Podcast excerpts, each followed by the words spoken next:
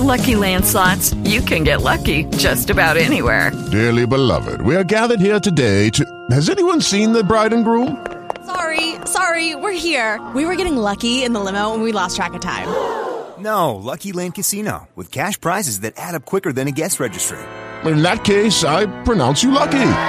Play for free at Lucky Land Slots dot com. Daily bonuses are waiting. No purchase necessary. Void where prohibited by law. eighteen plus. Terms and conditions apply. See website for details. It's time for the Bible Geek.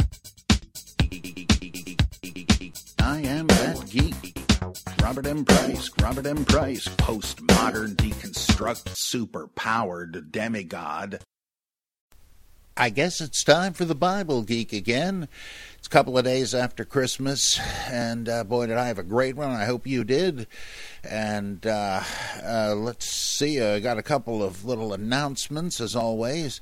Uh, I, I guess it's too late for it to be a Christmas gift, but you ought to check out Murray Sheehan's novel Eden, published in nineteen twenty-eight. Uh, Ed Suomenen is publishing it, reprinting it with a, an introduction by Ed and me.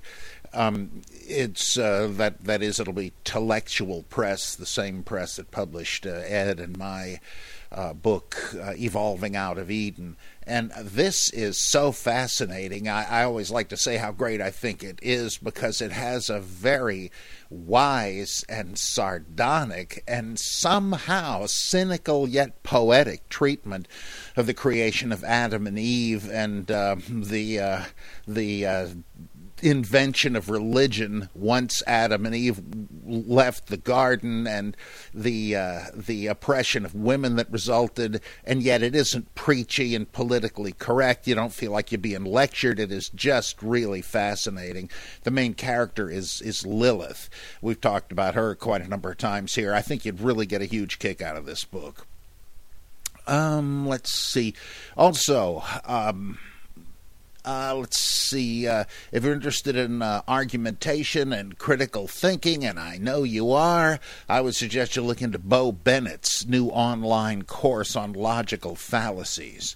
Uh, he explains in detail dozens of the most common fallacies, how to detect them, how to avoid uh, using them, and he's got uh, audio-visual content of Uh, I, this guy should teach logic, and my favorite part of uh, logic is always the informal fallacies, and uh, that's what he deals with. And I think uh, you'd you'd really enjoy this. Also, you can uh, sign up at Bible Geek dot Mastering Logical Fallacies dot com. Bible Geek dot Mastering Logical Fallacies dot com, and there's no spaces in there. Uh, I think you'd really enjoy this. Okay, this from Tim in England. Chatting to some of my Christian friends, they came out with a couple of familiar tropes. Uh, your erudite elucidations, please. One, God is holy and can't be in the presence of sin. I pointed out that not only can God do anything, when he was incarnate as Jesus, he sought out the sinners. Is there any biblical basis for the claim that God can't be in the presence of sin? Uh, I uh, don't think so, but what the, what they're usually thinking of is a passage... Uh, or at least the slogan is derived from the passage uh, in the book of Habakkuk, chapter one, verse thirteen. Thou art of purer eyes than to behold evil, and canst not look on iniquity. Wherefore lookest thou upon them that deal treacherously? Uh, wherefore, uh, lookest, that's a question, right? Wherefore lookest thou upon them that deal treacherously, and holdest thy tongue when the wicked devoureth the man that is more righteous than he? So this is one of these gutsy uh, complaints to God that you find often in the Bible, that you would never find if modern uh, evangelicals had written it. Uh, what is the point of this? Of course, the writer is saying bad things are happening. Why are you letting it happen, God? I thought you were intolerant of evil, yet you're letting it run rampant. sometimes surprising to find uh, refreshing stuff like that in the Bible. But the point is, of course, uh, really that uh, not that God is blinded to it, uh, or it's like uh, Superman can't look upon anything uh, inside a lead-lined box, uh, even though he has X-ray vision ordinarily. It doesn't really mean that. It's just a way of saying God cannot stand the sight of sin. Right, and uh, that's uh, it, there's no literal cannot. It's just that he hates sin, wickedness, et cetera. So I don't think that's really a, a problem. Um, I, I have heard it uh, theologized in a clever, understandable, but I think ridiculous way when uh, people try to explain what Jesus says from the cross: "My God, my God, why have you forsaken me? Why are you so far from helping me?" Well, that's part of the Psalm twenty-two that he's quoted, the, quoting there. And people take that literally. I, I remember at least years ago hearing that. Why did God turn his back on Jesus on the cross? Well, he had been made sin for us, as I think Second Corinthians says, and therefore he had to turn his back. He had to turn away because he cannot look upon sin. That's really solving one problem by creating a worse one. And uh, and and it isn't a problem, uh, either one of them, right? If if you ask what is going on in um, Mark's uh, passion narrative, Mark fifteen, well, Jesus is depicted as quoting Psalm twenty-two, one. And uh, you know what I think, right? That this didn't even happen, and that Mark has compiled the whole crucifixion scene from Psalm twenty-two. But if you don't think that, and you think, yeah, this is an account of Jesus uh, suffering on the cross, well, then you would say, uh, okay, Jesus was quoting Psalm twenty-two and not just the beginning.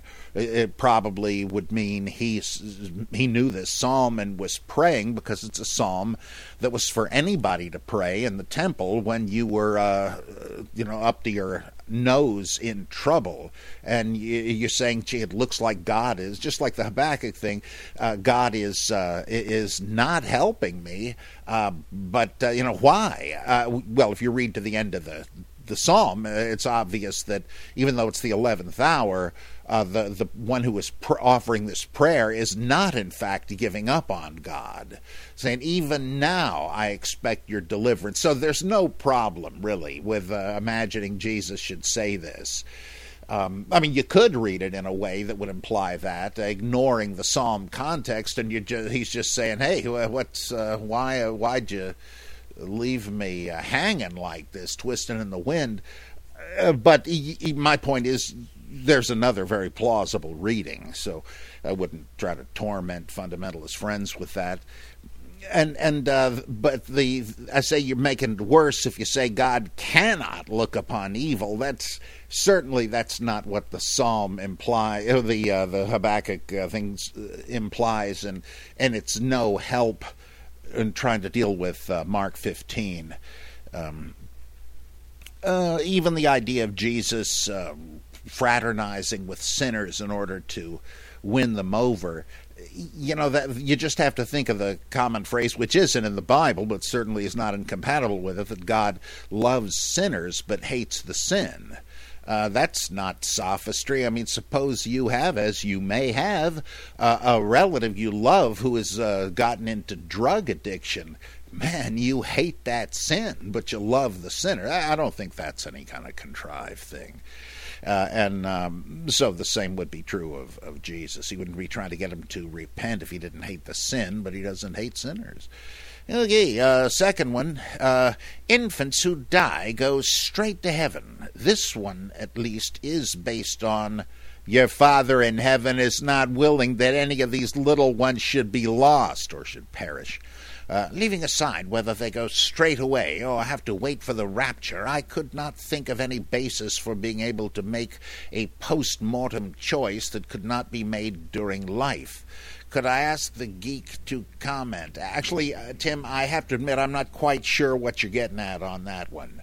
Um, I don't think it does specifically say little children not having made uh, a decision for Christ or whatever, not having repented, uh, are nonetheless going to heaven.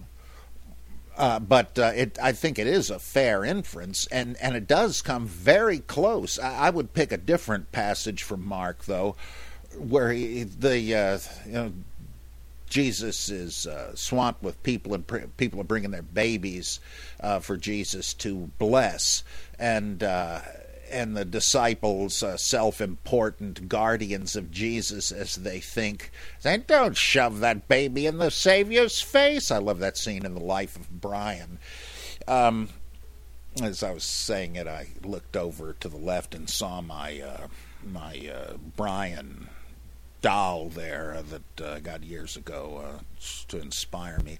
Um, If that's uh, so, what does Jesus say? What, what do you think you're doing? Uh, the, of such, uh, let the little children come to me. Don't uh, push them away. For th- uh, of these is the kingdom of heaven made. Well, the way I render it in the pre-Nicene New Testament is, don't you recognize them? These are the very angels of the kingdom of God.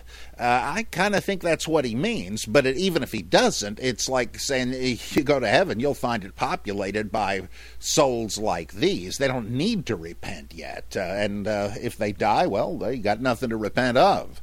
Doesn't have uh, any doctrine of original sin in view there. Um So, uh, well, okay, uh, let me know, Tim, if that isn't adequate. It probably is not, uh, so please correct my thick-headedness here and let me know more specifically uh, what you're asking if that ain't it. Uh, let's see. This is from uh, a D C-based geek, and he doesn't mean um, D C Comics, um, though that would be quite good, too. Uh, living as I do near the nation's capital, I was most interested to learn recently of a Bible museum in the works, and I'm sure many fellow geeks will be as well if they aren't already. A September fourteenth um, uh, Washington Post magazine article discusses it, and, uh, well, there's a long U R L thing here. I'm sure you could just look up Washington Post online and look for Bible Museum. Uh, it will be situated near the Washington Mall. The man behind it is Steve Green, owner of Hobby Lobby, which won a Supreme Court case in opposition to Obamacare recently with the rather novel concept that a closely held for-profit corporation can have religious beliefs protected by the First Amendment. Does this mean that corporations can go to heaven or be damned to hell? Some might argue that uh, they're already damned by their tax burdens, and a corporate inversion to the Cayman Islands is paradise, but I digress. It seems Mister Green is a very wealthy man and has his own hobby of collecting ancient Bibles, a world-class collection. The Bible, saying the, the museum will house the collection and have three sections: history of the Bible, stories of the Bible, and impact uh, of the Bible. While Green is a conservative Christian and reportedly uh, has uh, stacked the nonprofit board with the same, he professes an intent that the museum be non-sectarian and, quote, let the Bible speak for itself, unquote. While that may be difficult to pull off, I think he has made a big step forward in his selection of a head of the collection, none other than David Trobisch, whose work I have not read, but I believe you hold in high esteem, you bet, uh, and if I recall, is known for his theory of Polycarp being a major editor-slash-redactor of the Gospels and the New Testament canon. My question for you is, is there any inside dope or other insights on the museum you might wish to share with us listeners? I, I don't know enough about it, but what little I do, which parallels what you've said, makes me think, uh, well, this is not like the Noah's Ark theme park or, uh, you know, creationist museum or any of that propaganda nonsense. Um, Ken Ham, I think, is the one with the Noah's Ark thing, and it just lost uh, government funding, and I think rightly so, because it's trying to push creationism. And uh, and thus meaning that it's not like uh, a museum dedicated to the story of Noah's Ark, which might be quite interesting, uh, but is trying to push pseudoscience in the name of religious doctrine. You, you can't have the government funding that. But as far as I know, that's not what this is. I think it's good that people are biblically literate uh, and the impact of the Bible. Yeah, why not? I think that's a good thing to, to educate people about. And the fact that he's sharing these uh, Bible copies he's had sounds great. And uh, with Trobisch at the helm, I don't think you got anything to worry about. If anybody is a biblical critic, it's David Trobisch. So uh, as far as I know, great idea. Um, the the fact that it's run by fundamentalists doesn't bother me in the least, as long as it's, again, not a creation museum or something.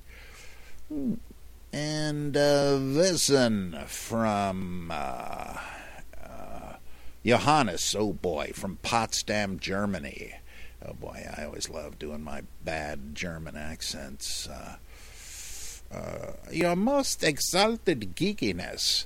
One of the favorite theodicies of contemporary apologetics is that evil and suffering occur as a result of mighty old Yahweh granting us free will because of his amazing love toward us and his desire for us to love him back freely. My impression is that the concept of free will is not something that can actually be found in the Bible. It appears that this is something the biblical authors are wholly unconcerned with. Am I right, or are there any parts of the Bible where human freedom is contemplated as something intended and valued by the Creator of the universe? There are several biblical heroes who bargain or wrestle with God in a fascinating way, including Job, uh, Abraham, and Jacob. So uh, human freedom is something uh, which is depicted as an important factor in the inter- interaction between Yahweh and humanity. But as it appears in the stories, human freedom to act independently of divine will is simply a given, not something existing by divine decree.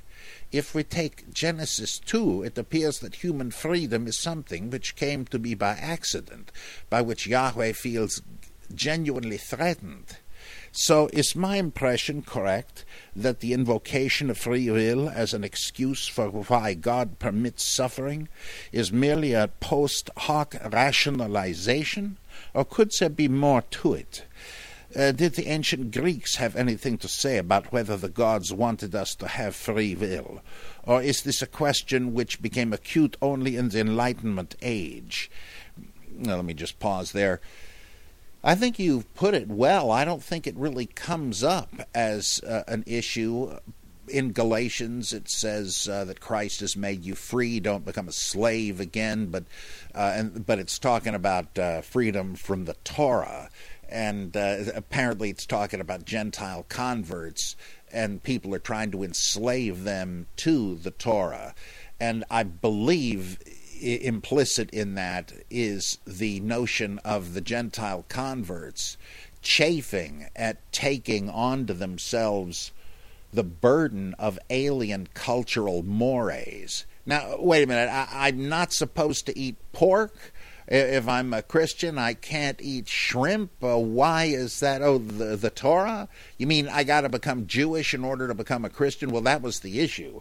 And uh, the Pauline epistles say, no, no, you don't have to do that. And, of course, the point is that for Jews, it wasn't a burden. It wasn't slavery. It wasn't a yoke. You'd have the same problem if you went to some Asian or African country, right, with uh, different mores that are no problem for them. They're like a fish in water, uh, just like people. People uh, from other countries trying to adjust to our way of life might find it a bit difficult. Learning English by itself must be uh, a burden. No, they're they're talking about uh, the uh, well. It gets into a kind of a Gnostic worldview that you're enslaved to the laws actually promulgated by the archons, the principalities and powers.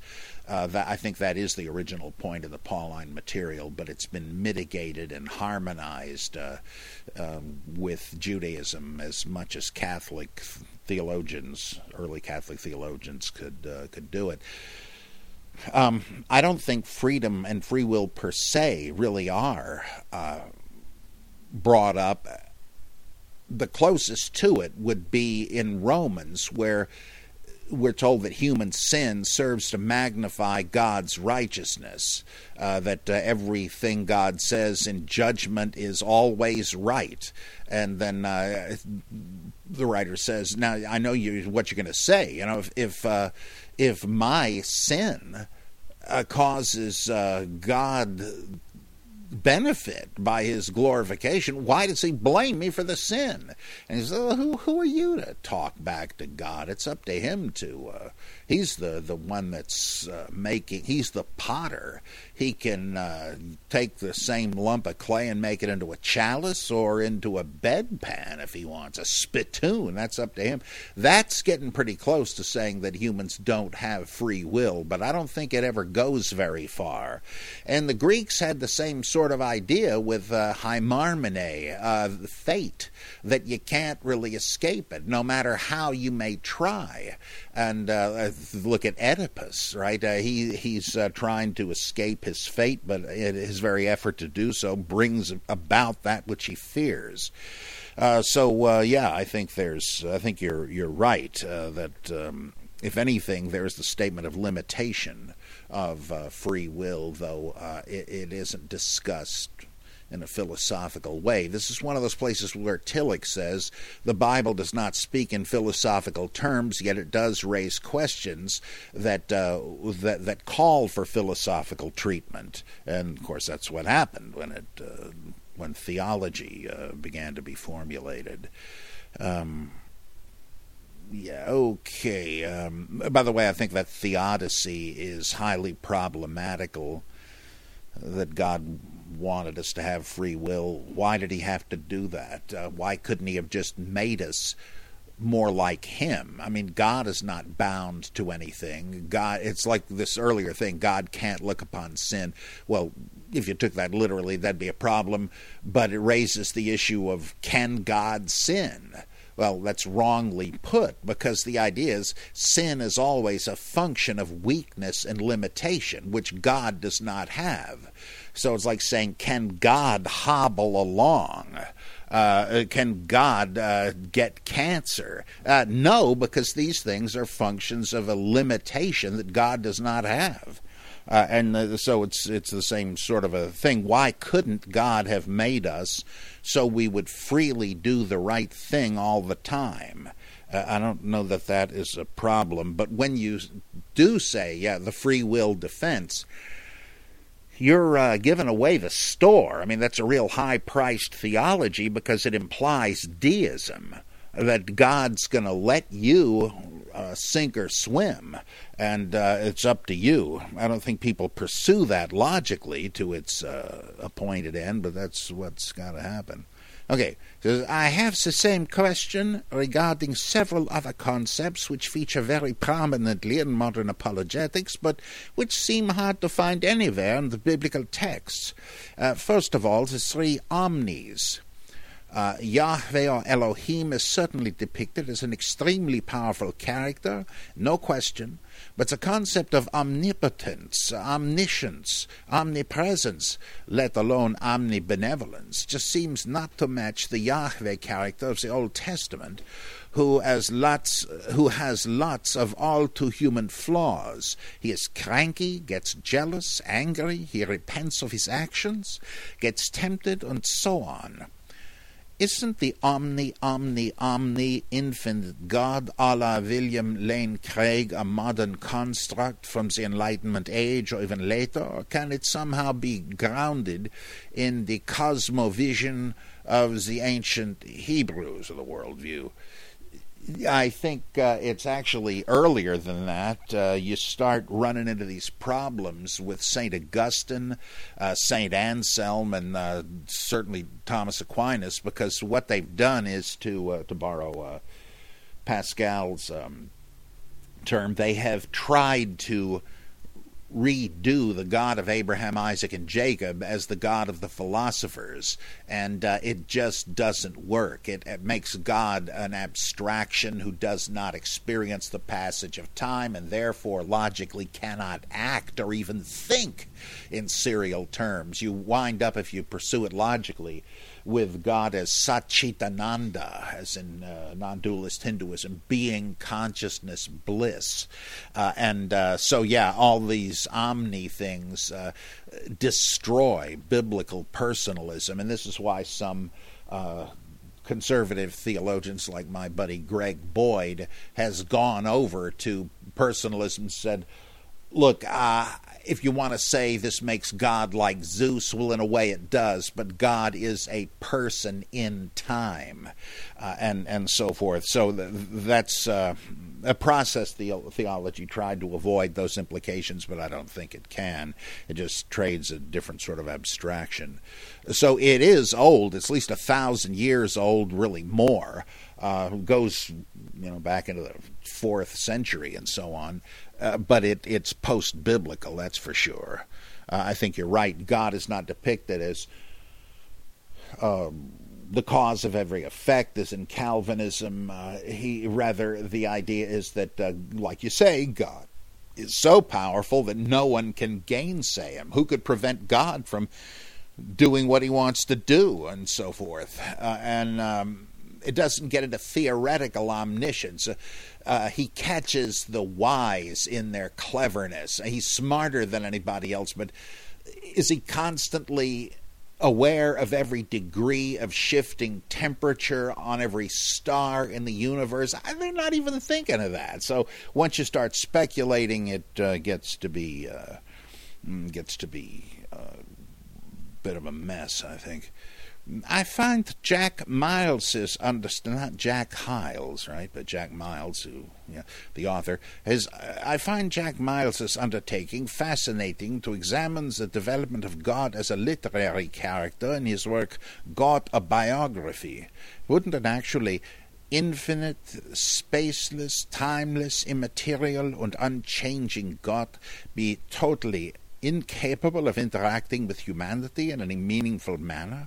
Wouldn't such a God be just as boring and irrelevant, say, as the number five in the Platonic realm of forms? Yeah, that's exactly what he would be, uh, it seems to me. It reminds me of a scene in one of Michael Moorcock's great Elric stories, where Elric, um, having uh, been born in the religion of chaos, worshiping the lords of chaos, uh, is uh, he, he converts to uh, to advancing the priorities of the lords of order, but then he has a vision of what a completely ordered world would be like, and it's kind of like a gallery of concrete, immobile statues, and so he switches again to championing the balance of order over chaos. And uh, to me, that's like uh, what he sees as pure order is like the sterile God robot of uh, philosophy. All in all, I wonder whether, whether modern apologetics is actually shoehorning the biblical God into a role of a quasi-deistic God, which is totally at odds with the God the ancient Hebrews believed in. Could it be that the God of contemporary Christianity has next to nothing to do with the God of the Bible? Uh, well, Johannes, I think that is exactly right, except that they're inconsistent. Sometimes they do speak in terms of biblical personalism. God loves you. He sent his son to die for you. He's enraged at sin. Th- these things are completely incompatible with the implications of what they say philosophically about God. So they really have a kind of a Jekyll and Hyde God. Which reminds me of another great fantasy tale by Clark Ashton Smith called Schizoid Creator. Okay, this question is from Tristan in Maryland. I have a number of associates, friends, and co-workers from a non-Western setting, mostly India, Japan, and Pakistan, and it always astounds me how it is only the West which seems to have this identity crisis concerning religious, I'm sorry, religion, and cultural identity. For these folks, it seems that the religion they were raised with is just the fundamental truth for their people, and religions outside of that framework are just not really a threat or challenge. Now, I'm sure there are apostates from Islam, Hinduism, and Buddhism, but even folks who have since rejected that framework still identify closely with that religion. It's such a part of their culture. You know, just think of secular Jews, right? That too. Is Christianity the religion of the West? Is it something we should be trying to cleave from ourselves or trying to reform? Is there a point where Tillich's conception of deity as being is compatible with even atheism? Or, uh, well, yeah, uh, Heidegger said he might one day write a theology, though I don't think he ever got around to it. He had been trained in a Catholic seminary. But he said against his buddy Tillich that being is not God, uh, though, you know, Tillich uh, did equate the two. Uh, are, so based on what Heidegger says, yeah, you, you could certainly be a philosophical idealist, believing that being and other seeming abstractions are more real, a Platonic kind of thing, right, than material objects. So you certainly could be a Platonic atheist. You know, there, there are spiritual or whatever realities, but there's no God per se. Okay, are atheists committing the same error as Martin Luther in operating... Uh, Uh, what is this? Okay, uh, they make the same error Martin Luther did with uh, his principle of sola scriptura, scripture alone, by championing only reason in the atheist case and abandoning the tradition of Western Christianity. Any of this make sense? Um... Yeah, uh, I I think there, like uh, Richard Dawkins said, uh, he is a cultural Christian. He enjoys um, Christmas celebrations and the Christmas carols and all that stuff. He he apparently is not trying to uh, suppress that, as a lot of my atheist buddies are, uh, who, who kind of seem to admire the enforced secularism of the old Soviet Union, uh, and. Um, Yeah, I, I at least think that Christianity uh, should or could be um, celebrated as, as a cultural inheritance in the same way that Reconstructionist Jews celebrate Judaism and the Torah. You don't have to believe in God to, to be in a Reconstructionist synagogue, but you do. Uh, you're there because you believe that the Torah and its laws and its traditions are the sancta of the Jewish people, that they are the markers of the Jewish cultural and uh, cultural identity. This is a way of appreciating the role of religion in society and culture, even if philosophically you can't believe there is a God. I don't see anything inconsistent with that, and uh, I have often described myself as a Christian atheist. I don't know if I should anymore because I don't really go to church anymore. I'm kind of, I've kind of lost interest in it, but that may change. Who knows? I, I just don't think it uh, appreciating or even participating in uh, uh, the traditions of a religion beg the question of whether there's a God or not. There's a lot else going on, as Carl Jung would say, uh, deep down uh, in religion, uh, without uh, taking literally the idea of a God. So, thanks, yeah. Okay. Uh, greetings, geek and all geekim. Uh, this is, I'm sorry, uh, let me go down to the bottom and see who this is. Justin. Uh, yeah. Okay, I'm watching some of Margaret Barker's videos on YouTube, trying to understand her conception of temple theology and the place of the feminine divine nature in Judaism slash Christianity. She mentioned that in Malachi four two, uh, which goes... Uh, And risen to you, ye who fear my name, hath the Son of Righteousness, and healing in its wings. And ye have gone forth, and have increased as calves of a stall. Uh, that's Young's literal translation. The pron- pronoun next to wings is actually feminine, so that a proper translation might read, healing in her wings, and this denotes the prophecy of the arrival of Sophia, which she, t- Barker, ties into the lady in the temple and so forth. I looked over many translations, Young's literal being my favorite for issues like this, as I find that uh, he will translate literally and not allow Christian theology to get in the way. Barker mentioned that some translations, instead of using the more common its wings, will even translate the pronoun as his wings. I wondered why this was until I read a few commentaries and realized they overwhelmingly took this passage as a prophecy of Jesus. Still, they would often note that the pronoun is feminine. In the words of one commentary, his, her denoted universal being, so its is a more literal translation here. My first question is, do you think Barker is right to read the feminine pronoun as important theologically to this passage in Malachi, or is this just a descriptor of the actual son in a feminine manner? Uh, well, it does seem to be kind of a metaphor, uh, the, the he- healing and all that uh, uh, being like a prerogative of God. Uh, it, I think the, the bits and pieces of evidence she gleans are likely to be very important, because her whole point is that editors have tried to expunge this stuff from the Bible, and it's sort of odd to think of these bits and pieces as some kind of goofs. Isn't it more likely that we're dealing with loose ends people forgot to tie up? So I think uh, she makes a pretty good case. Okay, um... Justin says, now I have a somewhat unrelated question, which is what has prompted me to look more into Barker's work. This one will require um, my personal backstory for once. I apologize for the length in advance. I, I don't think anybody minds that, Justin. He says, I grew up Southern Baptist in Florida and dropped my conception of an active God after reading Elie Wiesel's Night, Dawn, and Day stories. I couldn't sing in church anymore because the very idea of invocation was offensive to me. Why would a God care about helping your bursitis and not stopping much more horrific tragedies in the world?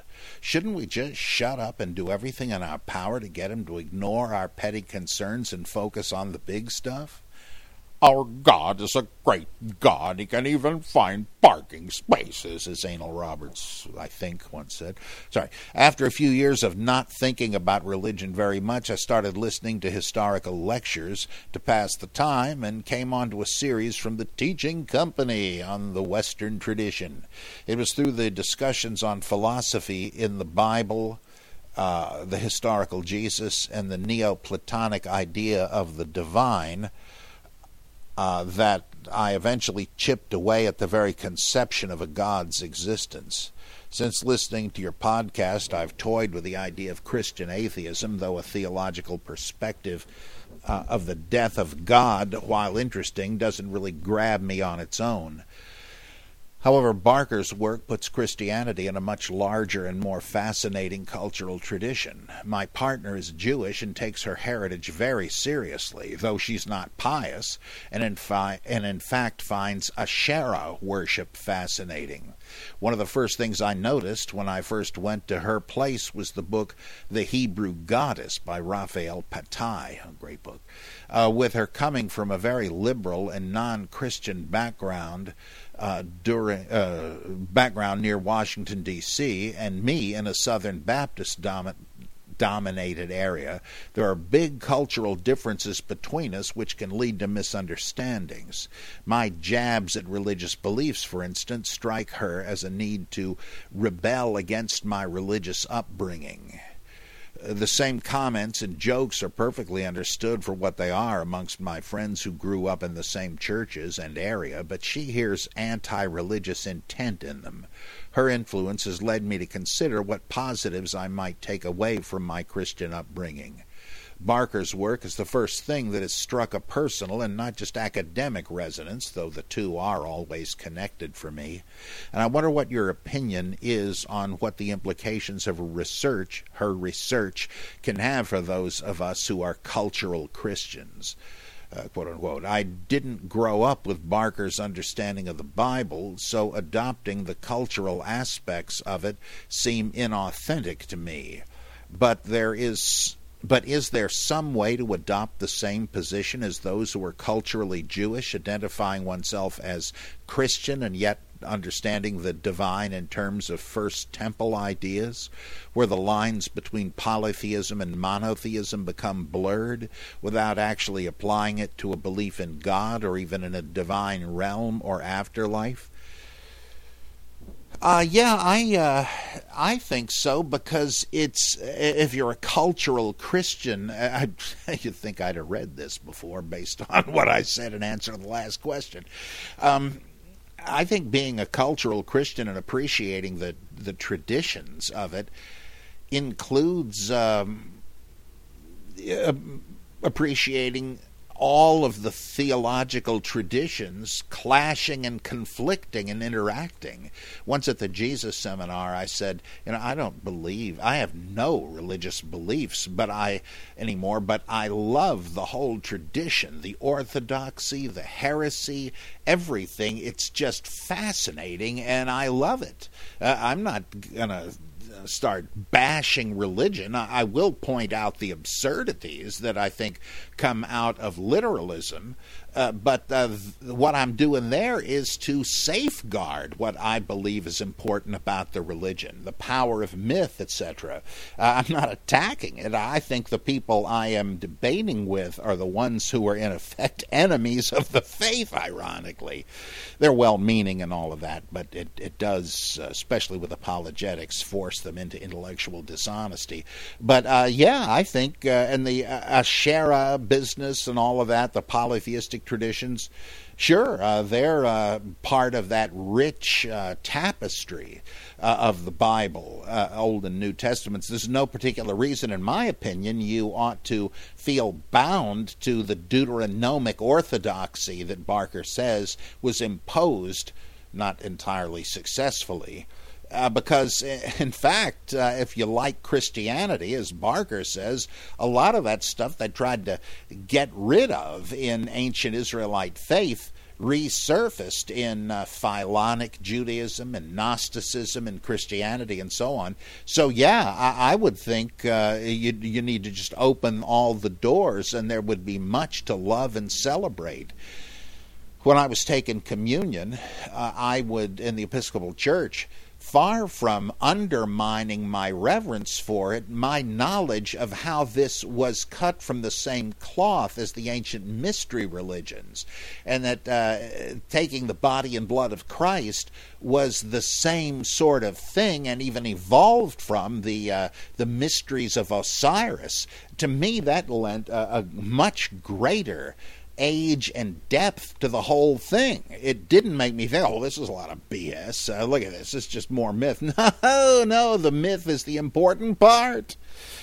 Uh, I have an article in the very latest issue of the Christian New Age Quarterly called The Mythic Power of the Atonement. So, yeah, I think once you realize that the myth is the powerful part, it only gets more powerful the wider the scope of the myths. So uh, go get them, I say. Anthony Battaglia says, I was wondering about your thoughts on John twenty twenty-eight, when Thomas exclaimed, "My Lord and my God," to Jesus. Does this indicate that the author believed Jesus to be God, perhaps not the God, since just verses before Jesus refers to the Father as my God, John twenty seventeen? Uh, not clear. Just as uh, Wainwright says in his great book, um, The Trinity in the New Testament, uh, there isn't any explicit teaching about the Trinity. It's kind of like what, uh, it's a great case of what Tillich said about the Bible not speaking ontologically, as he called it, or philosophically, but raising those questions implicitly. Well, that's kind of what uh, Wainwright says, that uh, the Bible doesn't teach the Trinity, but you can see how people went from the Bible to Trinitarianism, especially in the Gospel of John. You see stuff like this and say, well, what is the deal here? What did John the Evangelist think? Was Jesus a worshiper of the Father who was God?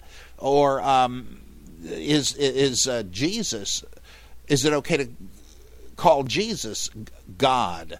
Uh, and in what then in what sense? Because very obviously and overtly in John's Gospel, Jesus prays to the Father. Is he praying to himself? Uh, well, of course, Margaret Barker kind of explains that too. Jesus is supposed to be Yahweh, and the Father is El Elyon, more uh, surviving Jewish polytheism. But uh, I don't think John's Gospel really understands that. So what is going on? I think you do begin to see the glorification of Jesus that is going to place him in the Trinity. Uh, but there, I don't think there's any way to systematize what John says without recognizing that it is sheer speculation to do that, but that you do kind of have to speculate because something is going on here. Uh, it's not just stupid inconsistency. I forgot what he said a few verses above. Uh, it's uh, something is, is bubbling here and percolating, and we know where it ended up in the Trinity. There are other ways that it ended up with other people, and uh, you got to call him as you see him. But uh, I would think he probably does mean it, but who knows? Because there's there's also Marcionite material in the Gospel of John, and they believed in two gods, right? Uh, so, uh, like in Second Corinthians, the god of this age has blinded the minds of unbelievers. So it's it's tough to be definitive about what uh, what uh, John has in mind, uh, but it does sound like he's saying uh, yeah, he's having Thomas uh, invoke Jesus standing in front of him as as uh, the Lord and God. Um, okay, one last one from uh, Dane Butler um, uh, from Australia. You mentioned a couple of times you consider Polycarp to be the ecclesiastical redactor, and while it makes a lot of sense, I came across something that may not be new, but something that stuck out in my mind in regards to Luke and Acts. Luke and Acts appear to be written to most excellent Theophilus, which apologetics um, appears to claim to be a nobody or allegorical, namely, you know, the one who loves God or is beloved by God, uh, namely, namely the reader. Uh, to me, this doesn't make much sense with a most excellent part, which rings, which reeks of high status. Is there any good reason for or against the possibility of Luke, quote unquote, whoever it was, um, writing his books to Theophilus of Antioch? It seems to me that this will eliminate Polycarp as the author, as it appears Theophilus became bishop long after Polycarp's death, and it will place Luke Acts in the late second century. Is there any mention of the Gospel of Luke before this time? It is probably, or even possible, is it? It is, sorry. Is it probable or even possible that Justin Martyr, when it's assumed he's quoting Luke, could be quoting Marcion's Gospel of the Lord, or does he mention Luke by name? I don't think he does. He talks about the memoirs of the apostles, which is so vague we're not, we can't even be sure he's talking about the Gospels. And his quotes from Jesus combine uh, elements that we find in our uh, Matthew and Luke. Did he take the trouble to combine them, usually pointlessly? I mean, just, you know, they're they're slightly different, and you got bits and pieces of both. Are they memory quotations from those Gospels or what? We don't know. But Justin Martyr would be, around one seventy-five A D or C E, he would be the first reference to the book of Acts if uh, a, a certain phrase he uses... Um. something about uh, beginning in Jerusalem and carrying the gospel to the ends of the earth or something. I think that's it. If that is an allusion to Acts, but it's it's just a phrase and it's not that hard to come up with, so nobody really knows. Uh, I think the uh, dates may work out. Uh, I think uh, Polycarp and uh, Theophilus can be viewed as contemporaries. I, I say it that vague way because I'm not sure if we know the exact dates. But uh, Stefan Huller has argued for this, and uh, oh man, one of these uh, late nineteenth, early twentieth century uh, writers who were Christ mythicists and so on also argued this, and uh, that's I think that is what's uh, what's in, implied that he that it's Polycarp writing to Theophilus of Antioch. Uh, I, of course, and I think that even if we didn't know that, uh, Luke is much better dated into the second century by some decades than, uh, well, for a lot of reasons that I explore at some length in my introduction to Luke and Acts in uh, the pre-Nicene New Testament, uh, even if we didn't have a mention of Theophilus. Oh, let's see. Okay, well, I guess that's it for today. I got to get off to see uh, The Adventures of Superman on MeTV and uh, so forth. But uh, I'll try to be back together with you pretty soon, and I much appreciate your being with me on The Bible Geek. See you later.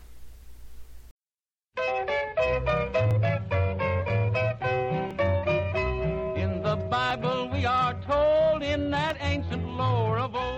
The Bible Geek was recorded by Robert M. Price and produced by John Felix and Sergeant Yovanovich. Theme song by John Morris. Visit us at robert m price dot mind vendor dot com for more info on Robert's projects, purchase Bible Geek merchandise, and click the ever-important Donate button. Send your questions to criticus at A O L dot com and be sure to rate and review The Bible Geek on iTunes. Thanks for listening to The Bible Geek. I'm Torn Anderson. Placed on the firing line, so you'd better brush the dust from that old Bible and look up to the stars when they shine. Lucky Land Casino asking people, what's the weirdest place you've gotten lucky? Lucky? In line at the deli, I guess? Aha, in my dentist's office.